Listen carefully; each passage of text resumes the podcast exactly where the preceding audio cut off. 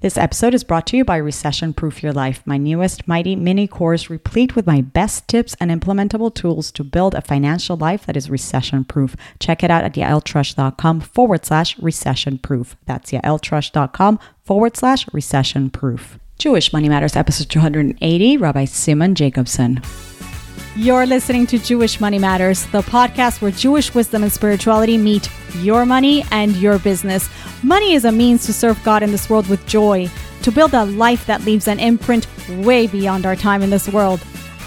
I want you to discover the secrets to Jewish wealth, to gain practical and spiritual tools to break free from the shackles of financial worry to design the joyful, rich life that your soul desires. Welcome to Jewish Money Matters. I'm Yael Trusch, and I'm so glad you're here. You're listening to Jewish Money Matters. I'm Yael Trusch, your host. Welcome to the show. And I've got a good one for you today. We are getting ready for Rosh Hashanah with the amazing Rabbi Simon Jacobson, one of the most renowned Jewish scholars and speakers in the world. Rabbi Jacobson has lectured to diverse audiences on six continents and in 40 states on psycho-spiritual issues and applying Jewish thought to contemporary life. His voice is rooted in the timeless teachings of the Torah, yet at the same time is profoundly relevant, unique, and cutting edge. He has been interviewed on over 300 radio and TV shows, including CBS, CNN, Newsmax, PragerU, PBS, MSNBC, Fox, and NPR. And now, of course, we're privileged to have him on the Jewish Money Matters podcast. He is the author of the best selling book, Toward a Meaningful Life, and founding dean of the Meaningful Life Center.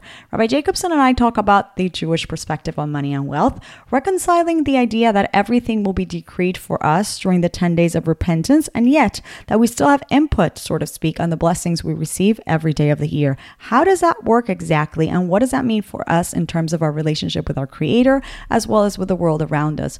And if you're a woman who finds herself struggling perhaps with your husband's ability to make a living, you want to listen to Rabbi Jacobson's advice today. And what about if you also want to partake in an endeavor that can contribute to the household income?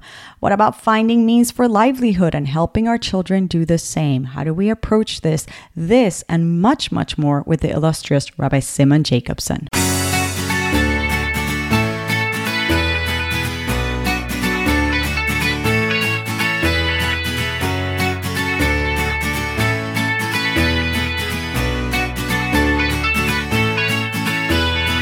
Rabbi Simon Jacobson, welcome to Jewish Money Matters. It really is an honor to have you on the show. It's my great honor to be with you. Really, Rabbi, you are one of the greatest scholars, most sought after speakers in the Jewish world. You're noted for your ability to bridge the secular with the spiritual, and you have such a wide appeal to people of all backgrounds where you really educate them with the on universal teachings you get of, of the Torah, of Torah's, you know, blue as a blueprint for life, the, the universal wisdom of Torah. So I think it, it's so important important that we have this conversation um, and have you illuminate the topic of money and wealth and making a living for our listeners. Because as you probably know, often people think that money is something totally physical and detached from spirituality. In fact, maybe some might even argue, and probably even in the Jewish world, I've heard that money is the opposite of spirituality or antithetical to spirituality. So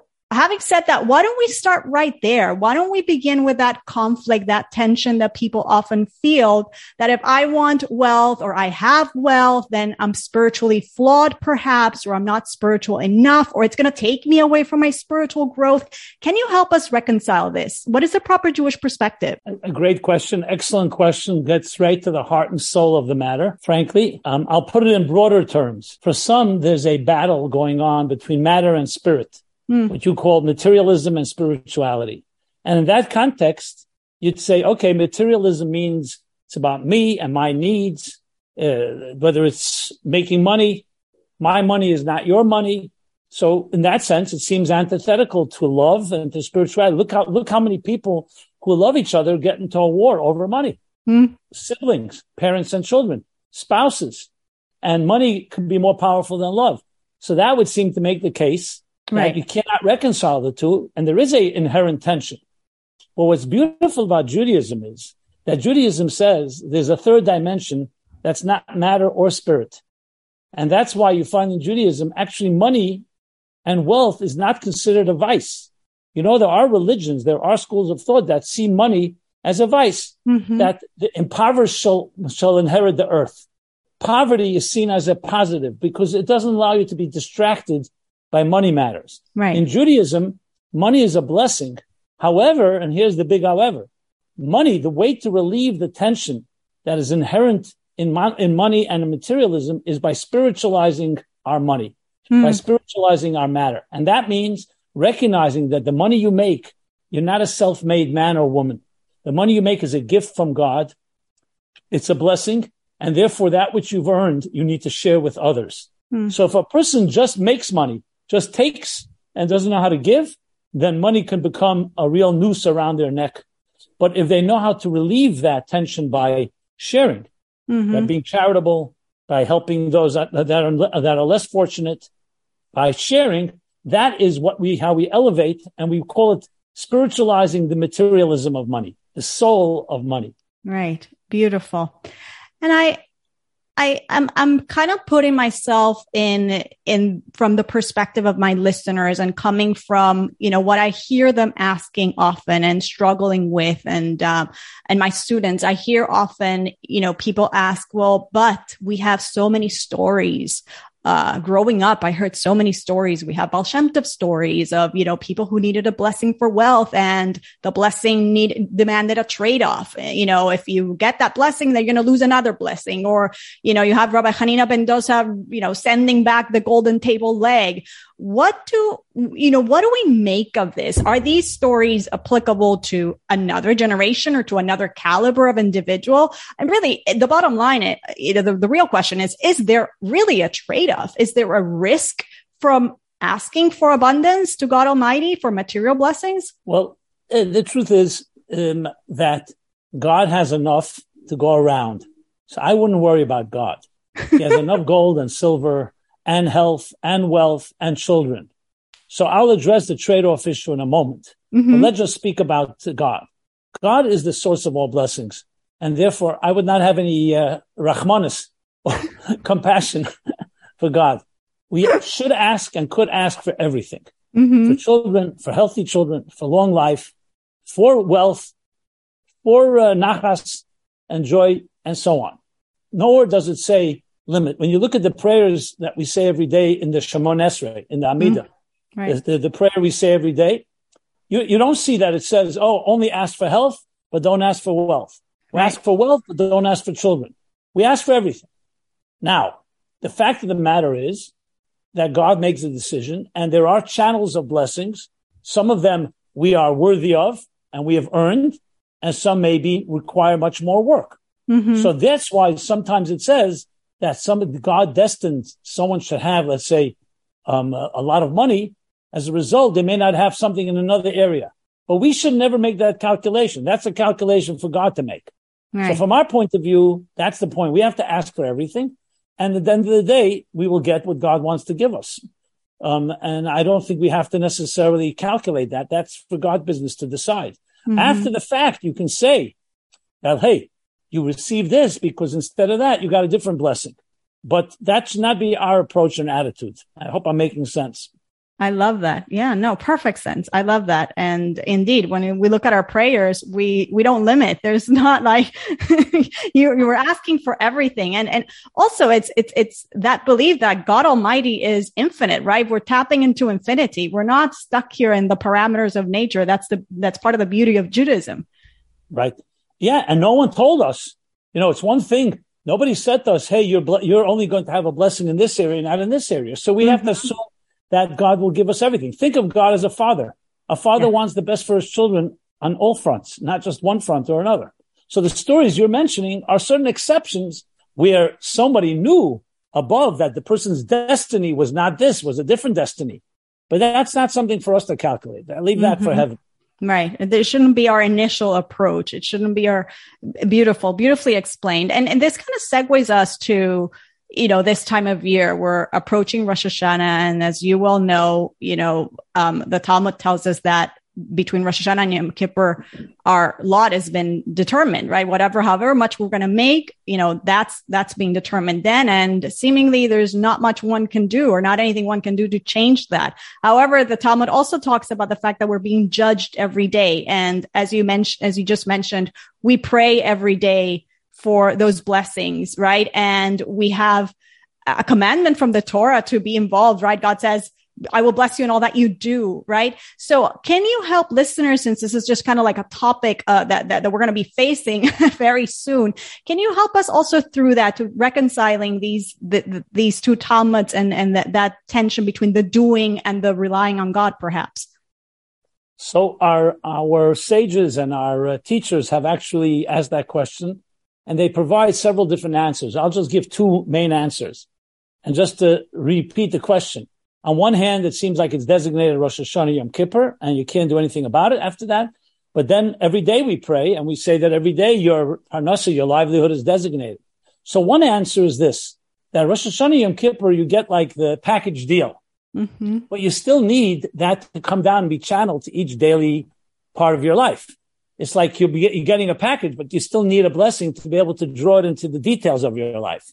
So that's why the rest of the year we still pray to make sure that it gets, it, it's just like the mail arrives, but it stays in the mailbox and you want it to get into your house type of thing, into your personal life. And the second thing is we also can mess up. You know, sometimes you, the prayer has been answered. You've been given the gift. You've been gotten the gift, but then for whatever reason, we get distracted and mm. we don't hold on to the gift. Sometimes someone gives you a gift and then you squander it or you waste it and so on. So we constantly need effort. There's no such thing as magic trick. Even if Rosh Hashanah Kippur, you get all the blessings, you still need to make sure that you appreciate it and internalize it in your life. And finally, there's another interesting concept. Because blessings can only grow, even mm-hmm. though Rosh Hashanah and Kippur could have been designated, we still don't say, oh, you know what? That's enough. We always say, you know what? God, why don't you give us a little more? Mm-hmm. And you're capable of doing that. Obviously, Rosh Hashanah Yom Kippur is much easier to, to create that, uh, that, to, to achieve that goal. But we can always grow in that matter. Like sometimes we say, a shidduch, a soulmate is designated for you. But through your good deeds and prayers, you can sometimes get something even better. So there's that a pro- process as well. So it's more of a dynamic relationship where it's almost like, think of it like the boss. You're working for a company. Right. And you, and once a year, you get your raise. Mm-hmm. Okay. You got your raise. But then in the middle of the year, you feel you have more needs or you feel you've done the work even better. So you come back to your boss and say, Hey, I know you designated a raise for the year, but I still want to ask you for a little more. And in his compassion, he'll give it to you. So we have that aspect as well. Wow, so beautiful. Thank you for that. And I think you. Well, thank you. Your questions are are great. Great well, I take that as a compliment. You're a journalist, and you're the descendant of a renowned journalist. So thank you. and and I, I love how you're you're you're framing this for us because it really boils down to the relationship, right? We have a relationship, and so it's like you you describe the boss and the employee, but it's the same thing with our children, right? When you have that close relationship, you may have said to your child, you know, this is what you're getting, but your child will come to you for more because they're in that relationship, right? And you will listen because you're a loving parent. Beautifully said. Excellent. Correct. And that relationship is dynamic. And mm-hmm. it's not just by the rules. It's not just, oh, I already gave it to you. Right. Listen, every parent wants to give more love to their children. Every child wants to, to get more love and give as well. Right. And right. it's a, it's a, it's a partnership. Right. Beautiful. Beautiful. It's just like an investor. You know, let's say someone invests in your business and you do well. You say, Hey, I know I told you I wouldn't come back to you, but we're doing so well. Let's get a more of an investment. And they say, mm-hmm. great. We're both succeeding. Let's do it. Love that. Love that so much. Now we often get the question or the, we, or we, I think many of us struggle with, you know, the effort, right? You know, uh, we, we trust in God and we know that it's coming from God and we work on that and we know that we have to put an effort. There's always that, you know, how much effort always becomes that, that, that question, you know, uh, that, that tension between the doing and the letting God. Can you give us any advice regarding finding that balance between effort and, and trust? Absolutely.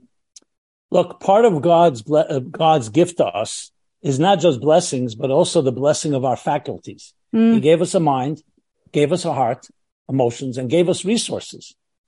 So if a person says, I'm only going to trust in God, but not trust in the resources he gave me, we understand that's a bit ludicrous. Right. God is giving you his blessings come through the tool mm-hmm. and the skills and the instruments you have. So the first thing is you have to use everything to the fullest capacity.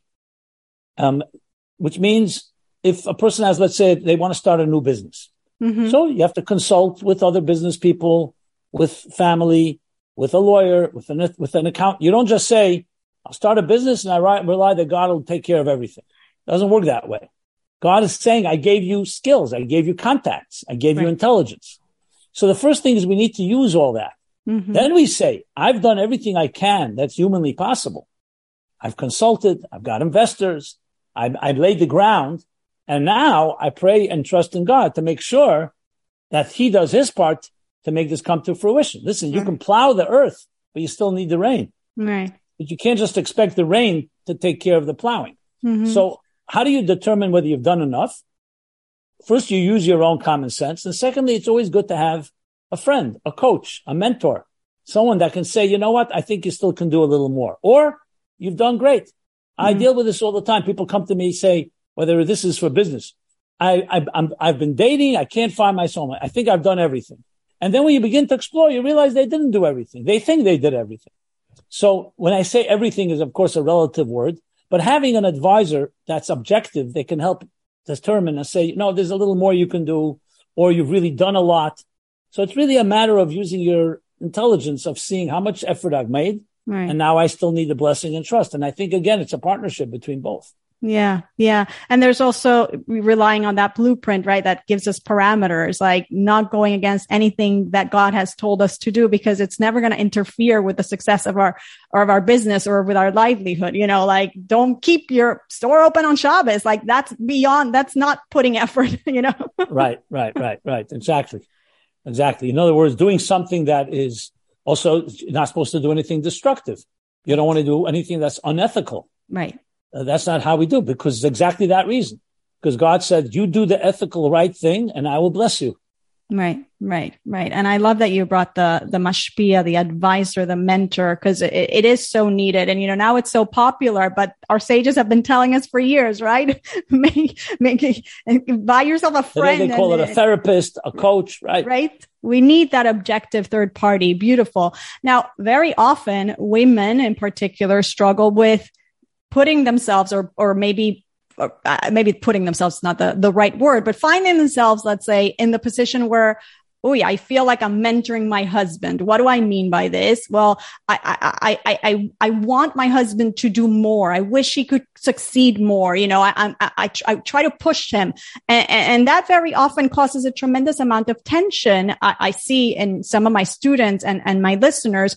What can we advise women? What is really, what really is the, the, the better approach or is there a better approach? How can we handle that, you know, that dynamic within a marriage where a woman wants wants the husband to succeed if he's the breadwinner, let's say, if it's a more traditional role, um, without her becoming this, this, this, this pressure on the husband feeling that it's crushing his ego. Yeah, and just to make the, the the case a little more complicated, the woman will say, "You know what? My husband's sometimes lazy. He needs me to push him." You know. Yes, we hear that too.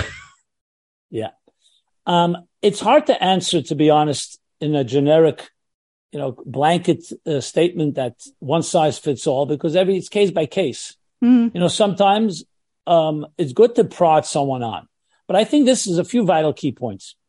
Whether it's a wife or a husband, your job is not to make your spouse miserable. Mm. That's not your job. Your job is not to make them uncomfortable. Really? Feel... Jewish wives think that's their job. No, I'm kidding. I'm kidding. well, the joke goes like this. The man wears the pants in the family and his wife tells him what pants to wear. I mean that, right? Like that? Okay. Yeah. So I think the following. The key thing is it's like in any motivation. When you want to motivate someone, if you start becoming a pain and a nag, they're going to avoid you and they'll just mm-hmm. become more tension. If your attention, your intentions are really to help inspire, so inspire your husband. Say something positive. If you start saying you're not working enough, we need more money, we're in debt, we're this, that usually is demoralizing and is not motivating. And mm-hmm. I think a good smart woman has to understand and ask, am I really motivating that person? It's just like with your children. If you, you can do that to your children too. You can right. make them very, you can demoralize them and make them feel very depressed. You're not doing well enough in school. You're not trying enough. That's not the tone. The tone has to be with love, with yeah. kindness. Then the person knows you care about them. Nobody wants to hear critique. Nobody wants to come home when they want to relax and be calm and just hear their wife berating them. Mm-hmm. Or for that matter, the husband berating the wife. You know, I see it the other way around as well. Husbands mm-hmm. say, we need more money. I need you to go work, even if he's the main breadwinner. So I really want to be equal here. You know, yeah. I don't want to be sexist. It goes both directions. The, the key word is in Chassidus is a word called bittel. Mm. A relationship between a husband and wife should not be driven. This is my main point by money. It should be driven by love. I see people who are struggling financially, but they love each other deeply and they will never hurt each other. I see people who are very wealthy and have everything they need and they're constantly bickering and fighting. The thing of a wife and a husband, they have to know we're here as partners to create a mm-hmm. home for God. Mm-hmm. Am I doing that? If every time you're at a meal, there's a fight about money or you're not doing enough, you're not bringing God into your life. Right. So a woman who's a truly God fearing person has to say, you know what? Just like we discussed earlier, you make the effort you can, but at the end of the day, Hashem will bless. I just recently had a situation where a woman had one child and then the doctor said she can't have another child. And her husband was very upset, very upset. And the woman felt extremely terrible because she's like disappointing her husband. Mm-hmm. So I sat with him. I said, God decides how many children you'll have, not you. Right. Your wife is a beautiful person. There's no, it's not like it's her fault. Right. It's not appropriate for you to be putting such pressure on her, making her feel mm-hmm. like she's worthless. And he changed his tone. I said, it's God. F- listen to God's blessings. Do what you can. So I want to just apply that the same idea to livelihood. Yeah. Your husband's working hard. You want to motivate him a little more. Fine. You know what? He's working hard. Maybe he needs a little good, nice meal, a little nurturing, a little support. You can't imagine what can be done when people feel supported. Yeah. That would be my approach. And I wouldn't allow money to become in between spouses. That's like, that, that's ridiculous. Yeah. The most important thing is that you two have a good relationship. You have a family to build. Yeah. Well said. Well said. I so appreciate that.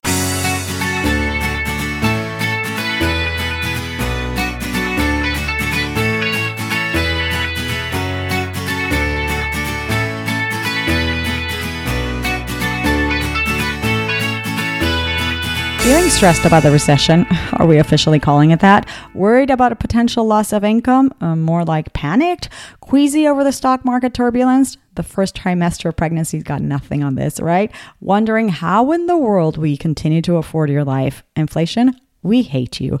And all of this is dragging your calm, confidence, and bank balances down, which is why it's time to recession proof your life. Learn the action steps you need to take right now so that you come out of this recession not just unscathed, but thriving. Recession proof your life is a mighty mini online course jam packed with my best tips, exercises, and resources, enabling you to step out of the darkness and into the light and take full control of your financial life so that you're well anchored, able to withstand and even thrive during any recession. Check it out at yaeltrusch.com forward slash recession proof. That's yaeltrusch.com forward slash recession proof.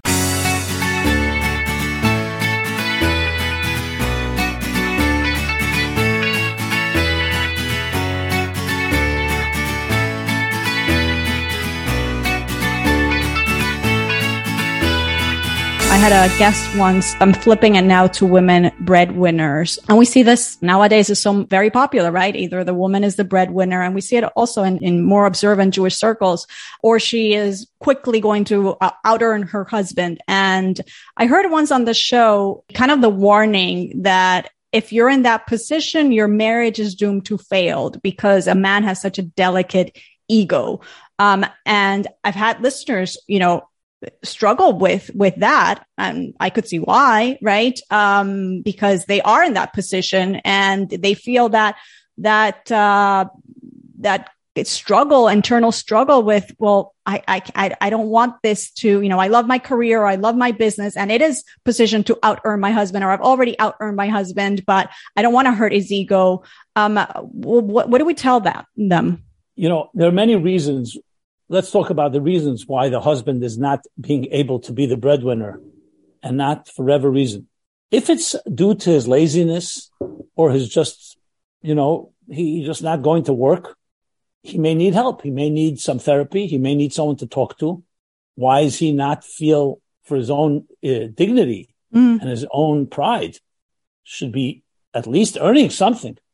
So you have to get to the bottom of it. If, if he indeed has a real problem, we have to get to the heart of the problem. Right. If it's something he's a control over, he needs to talk to someone about it. This is regardless if his wife is making a lot of money. A husband should, you know, uh, the traditional role is that the man should be the breadwinner. So mm-hmm. if he mm-hmm. is the breadwinner and he's supporting the family, if the wife wants to work, it's up to her, but she doesn't have to.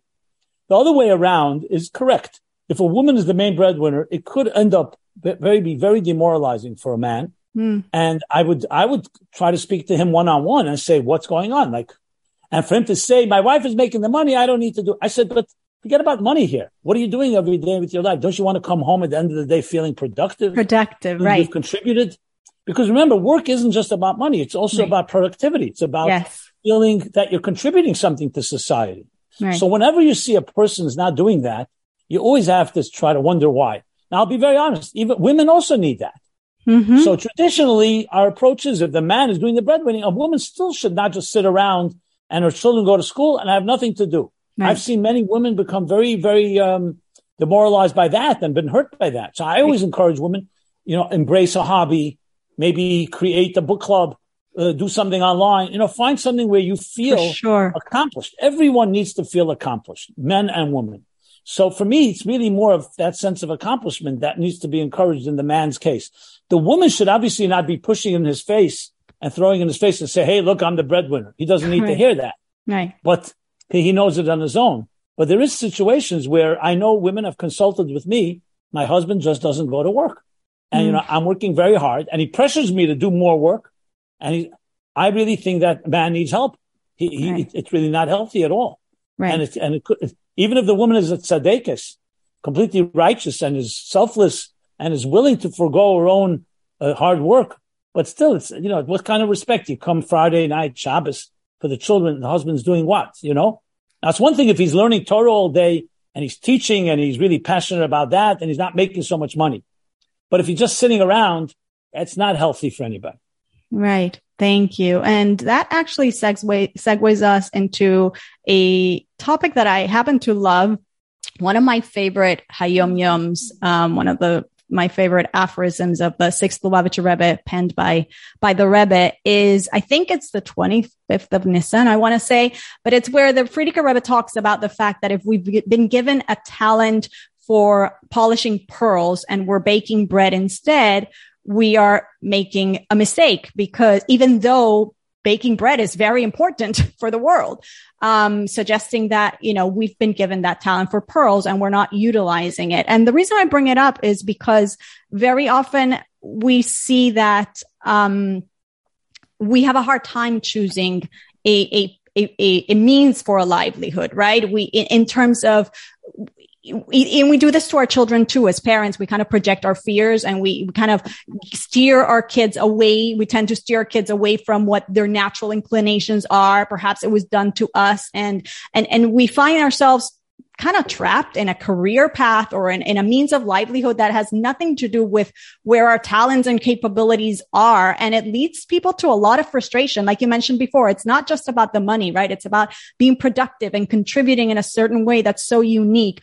Um, can you help us here with g- giving us that clarity? So when, when it comes to choosing a livelihood through that process, because either we've experienced it as adults or are experiencing, or we're going to raise children and we kind of need to go back to the proper Torah perspective on, on this. Yeah. I remember my son came home from school when he was a little boy and he was very excited. And he told me he heard today, you were born an original. Don't become a copy. Mm-hmm.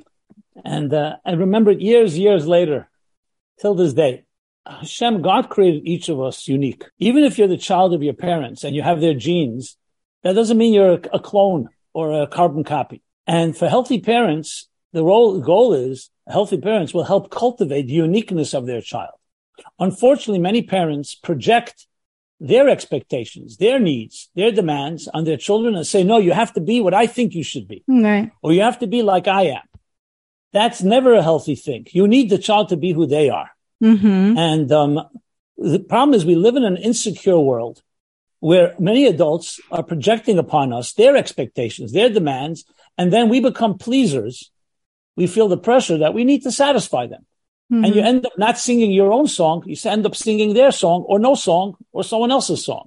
Mm-hmm. So Torah is there to really help cultivate a sense of self-confidence plus support that I will support you for you, who you are, not for who I want you to be. And I think it's a critical lesson that educators and parents need to learn to help cultivate the uniqueness of your child. Mm-hmm. Educate your child according to his or her way. Obviously, you want to share with them your values, your ideals, your uh, your ethics, your standards.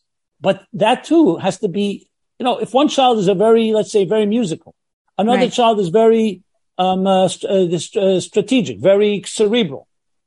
It would be a big mistake to try to fit one person into another person's shoes. Mm-hmm. And that's what the healthy parents need to do. And they need to step back and recognize that. Right, right. And, and, and not that, that fear of, um, well, how are you going to make money at that? Right. Like we often hear that. We often heard yeah, it as children. That's, a, that's another one. Yeah. You know, you want to educate your children to have this self confidence to do what they believe in and they will then make their money. Not to say only if you do this, you'll make money. Right. There are a lot of people follow your dreams, obviously help support and so on. And sometimes people have to learn for. They have to learn in the job. It's trial and error. You don't always, uh, you can't always figure it out. Yeah, it's total trial and error. And like you said, you know, you, you, fo- you can follow your talent and your inclination, but that's not to say that you also will find business advisors and mentors and, you know, and the lawyer and the accountant to help you through, through that. That's why God created a whole system within nature. Um, speaking of which, we talked about, um, engaging with, you know, these things in the natural world. Very often, very often I hear it differently, not regarding business, but regarding practical financial matters. Like, well, do I really have to open that account or do I really have to balance, you know, my budget? And do I really, you know, why do I have to be so involved? And I often say, well, it is part of the effort, right? It's part of the natural means. It's not saying that you're leaving God out of the picture. If God gave us bank accounts and investment accounts, they're there for a reason. It's not to say that that's going to give you the money, but it's just you're doing what you need to do. Um, how should we view financial management? Another great question. I think uh, you used the verse well before you said, God blesses all those that in the things you do. In other words, you need to make the right containers. So there's no question a person's, let's say, running a business. They should have good accounting practices, keep the books, analyze it well, have people help analyze them. Mm-hmm. Where you need to draw the line is not to become to the point where you agonize 24 seven over your bottom line. Right. Now, when it comes Shabbos, for example, Friday night, just say to yourself, you know, I did what I had to do six days of the week. Now I rely on Hashem. I'll get back to work Monday morning or whenever you get back to work. You need to have boundaries in our lives. And this is true with everything. You know, you see, you see very successful business people they know how to go on vacation too. they, what they do is they make their plans.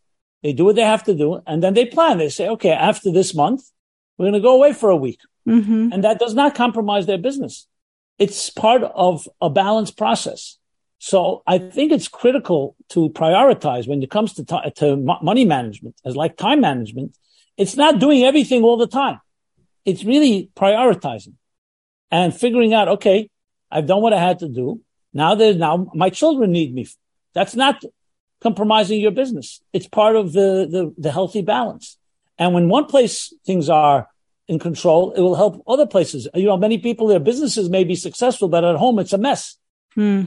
And ultimately it's going to spill over. You think their work won't be affected right. by it? So I think it's a matter of a combination of using best business practices, following guidelines, but also knowing where your heart and soul is. Like uh, sometimes the word expression is keep your feet firmly planted on the ground, but your head should be in the clouds. Yes. Yes, exactly. Yeah, I love that. That's that's how a Jew should behave. I love that. Um, Rabbi, you were one of the Lubavitcher Rebbe's um, Chosrim, a group of students who memorized the the Rebbe's um, lengthy talks during Shabbat and holidays, um, and you know hours of complex Torah study, and you helped transcribe those you're intimately familiar with the Rebbe's perspective and you're well versed in his Torah and his teachings. Can you share what were some of the Rebbe's perspectives on wealth and abundance? And, and, and were they perhaps unconventional, somewhat, somewhat radical in, in the Torah world at the time? Okay, very good. Um, actually, in my book, Toward a Meaningful Life, I have a chapter called Wealth and Charity that addresses this very directly. Um, so I'll share a few thoughts, and maybe they are a little radical. There's a, a famous medrash the Rebbe quotes often, where mm-hmm. King David asks, medrash is an oral interpretation of the Torah, where King David asks God, why did you create social classes of the super wealthy, the wealthy, upper class, middle class, lower class? Why not give? You have enough gold and silver. You could have distributed it equally. So there wouldn't have to be wealth and poverty. Let everybody share equally, like somewhat of a socialistic system. Right. Socialist system, I should say. Socialistic, I said. Socialist system. Okay. And God responds, listen to this. He says, because who would do chesed in the world? Mm. There'd be no kindness. If everybody had equal, there would never be any acts of kindness. This way, I've created a situation where those that have more have the opportunity to give. You know what that means? That means that wealth was not a product of people's ingenuity. It's God saying, I want to give some people more so they'd be wise enough because I trust them that they'll be wise enough to share it with another.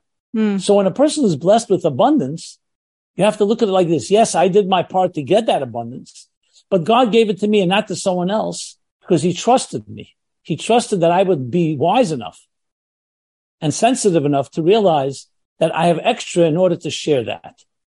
This is a fundamental cornerstone of the Rebbe's approach based on that medrash and based on Hasidic teachings, which I would say is somewhat radical. You know, there's a, um, I don't know if you ever, Andrew Carnegie wrote an essay called the, the Gospel of Wealth. Mm-hmm. This became like the, the Bible of Bill Gates and Warren Buffett and others because he wrote about the concept, not from a religious point of view. He says, when God has blessed you with so much wealth, more than you can spend, what's your responsibility? So he says, I don't believe in others imposing upon you like the socialist system. You have to impose upon yourself to give it back to those that gave it to you. And that's the public. Mm. So he was a big believer. He, he founded, Carnegie did, um, the public, the public library system because mm. he hmm. thought empowering people with knowledge who couldn't go to school would help them build up their lives. So he was very a big advocate on self-imposed charity as the way you repay for the gifts of, of wealth, which is very aligned with the Torah thinking. And it's really a very powerful way to express the idea. It, it basically is saying your wealth is yours. You are blessed with it, but you're also blessed to know, be wise enough that it's not just yours. God right. is saying, I trusted you because you now have opportunities that other people don't have. And the truth is, by the way, you can apply the same thing. Someone who's blessed with more intelligence, right. someone who's blessed with other gifts. They were given to you in order to share, not just for you to indulge in them. Mm-hmm. That's a very central point in the Rebbe's teachings about wealth. Beautiful, and I, I, I would love for you to expound a little bit on the this this example that you gave us with Carnegie and um, the the the charity because I find that sometimes it could it, it is beautiful that it is also a secular concept, but we can get tripped over a little bit because we can fall into the trap of saying, well, today I have and therefore I give, but now there's a recession or there's a crisis or my, you know, we lost our job or whatever. Um, how can we give? And um, I always say that we really flip that entire giving paradigm on its head, whereas the secular world says you give after everything's taken care of because you're a kind, charitable person, right? You want to contribute to society. And Judaism tells us, no, no, no, it's not at the end. It's something that happens first. We give first. Um, can you, can you elaborate a little bit on that for people to have that clarity, perhaps? Absolutely, absolutely. Um, you know, there's a there's a Jewish law that says that even a poor person is obligated to give charity. Why? Because it's not just about the amount, even if it's a penny. Right. It's that you have something to give. It's right. the dignity of giving. So when you think of it that way, it's really about the essence of life. Those that say, when I make enough, then I'll give. Right. Basically, it means that your life is centered around you mm-hmm. and you'll be benevolent, benevolent enough to share with others. The Jewish perspective is no, you were sent to this world to be a giver, period. No matter what you have. And you'll see people who say, when I'll make a million dollars, then I'll give charity. Well, I don't know how much they give. I see people who are givers, even when they have a dollar, they give. Right. Right. Even when they have a thousand dollars. It's not about the amount. It's, mm-hmm. it's a state of mind. It's understanding I was blessed with life. Right. I was given life and therefore I have to give. And it's not about the dollar amount. Right. And I think that is one of the, the key differences that Judaism believes that we are sent here on a mission from above and, and, and, and um, show gratitude, show uh, honor the mission that you were sent. Your life is not a given. Don't take your life for granted. It's not a sense of entitlement. Mm-hmm. And as you said before, that's why we give from right in the beginning, in the morning. Moda Ani, thank you for returning my soul to me. We give of the first fruit. Yeah. You don't wait till the end. You give from the first because you're showing that the first thing I recognize is that my whole life is a gift. And I have to recognize that all the time and show gratitude for that. Right. Now, obviously, if you're blessed with more, you'll get, you'll give more. Mm-hmm. But one dollar given by a person who has to struggle to give a dollar can be worth a lot more than a thousand dollars by given by someone for them it's nothing. Right. You just reminded me of an interview that I once read. A Jewish philanthropist was asked, I mean, I don't know how many millions he gave. Let's just come up with 1 million, whatever it was. And the, the journalist asked them, like, how did you come to give such an amount? And his answer was so great. He said, well, actually it's not about the amount that I gave. The real question is the, the real, the real truth of the matter is that you don't come to give a million dollars unless I, you don't give a dollar when you had 10, you know, and, and, and 10 when you had a hundred and a thousand. You don't get to be that kind of giver if you haven't been giving always. Now, Rabbi, I would love to wrap it up with what I call Jewish money matters fill in the blanks. And this is a part of the show where I'll give you an open ended statement and um, you'll finish it with the first thing that comes to mind. And these are more personal questions. you ready? Go for it. I love it. All right. We were talking about giving. The first one is when I give Maaser or tzedakah, I like to give to to those that are most in need. Mm. I'd like to make more money because I should be able to change the world. Ah, beautiful. Right. We can do so much with it. Beautiful. Something I wish perhaps I'd learned about money growing up is it could either destroy you or make you the greatest person.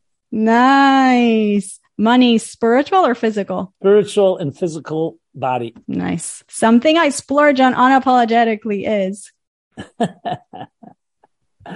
my family. I love that. Oh, I love that. That's so nice. Rabbi, spender or saver? the truth is, I'm both, honestly. I know really? it's strange. I, I always spend on good things, but in my mind, I always feel, hey, sometimes you got to put away. So I'm always having a conflict. That's the answer. That's, that's good. That's very good. Today, I'm most grateful for the life that God gave me and the blessings to be able to help others. Baruch Hashem, beautifully. And finally, I'm Rabbi Simon Jacobson. I believe Jewish money matters because because with it we transform the material into the spiritual. Rabbi, so enlightening, so wonderful. Thank you so much. Tell listeners where we can find you, where we can connect with you. Absolutely. So, firstly, thank you for the honor sharing with you. Great questions, great conversation. Thank you. For my website, meaningfullife.com, name of my book, Toward a Meaningful Life, meaningfullife.com. There you can subscribe. You can see all the a wide array of different materials of things we do, weekly programs, online, in person, writings. You got it. Meaningfullife.com. Excellent. Thank you so much. We will be sure to put that in the notes and we'll be sure to follow. Thank you so much, Rabbi. Thank you. beautiful. Thanks to Rabbi Simon Jacobson for stopping by. You can find him at meaningfullifecenter.com. There you can purchase his books, both Toward a Meaningful Life and 60 Days, a spiritual guide to the high holidays. Or you can grab them on Amazon, of course. You can also subscribe to his newsletter at meaningfullife.com. I hope you enjoyed this episode. Perfect for the last stretch before Rosh Hashanah and Yom Kippur, right? If you're enjoying the show, please be sure to leave a review and rating on Apple Podcast. And hey, why don't you also click that share button on the podcast app and send that link to a friend you love and think would benefit from this conversation. As a reminder, I will not be here this Friday for Ask Yael, but you can still submit your questions via email or DM on Instagram, and I will answer as soon as we get back to regular programming. That's Yael at yaeltrusch.com or at Yael Trusch on Instagram. And I will, of course, continue to keep um, picking a reviewer of the week to win a 20 minute session with me. So leave those reviews and send in those questions. I look forward to them. And this is my opportunity to wish you all a kesiva v'chasimatova, a happy and healthy, sweet new year with abundant revealed good. I will see you here, God willing, next year, 5783, unless, of course, Mashiach comes first, in which case I will see you in Yerushalayim. Have a wonderful week.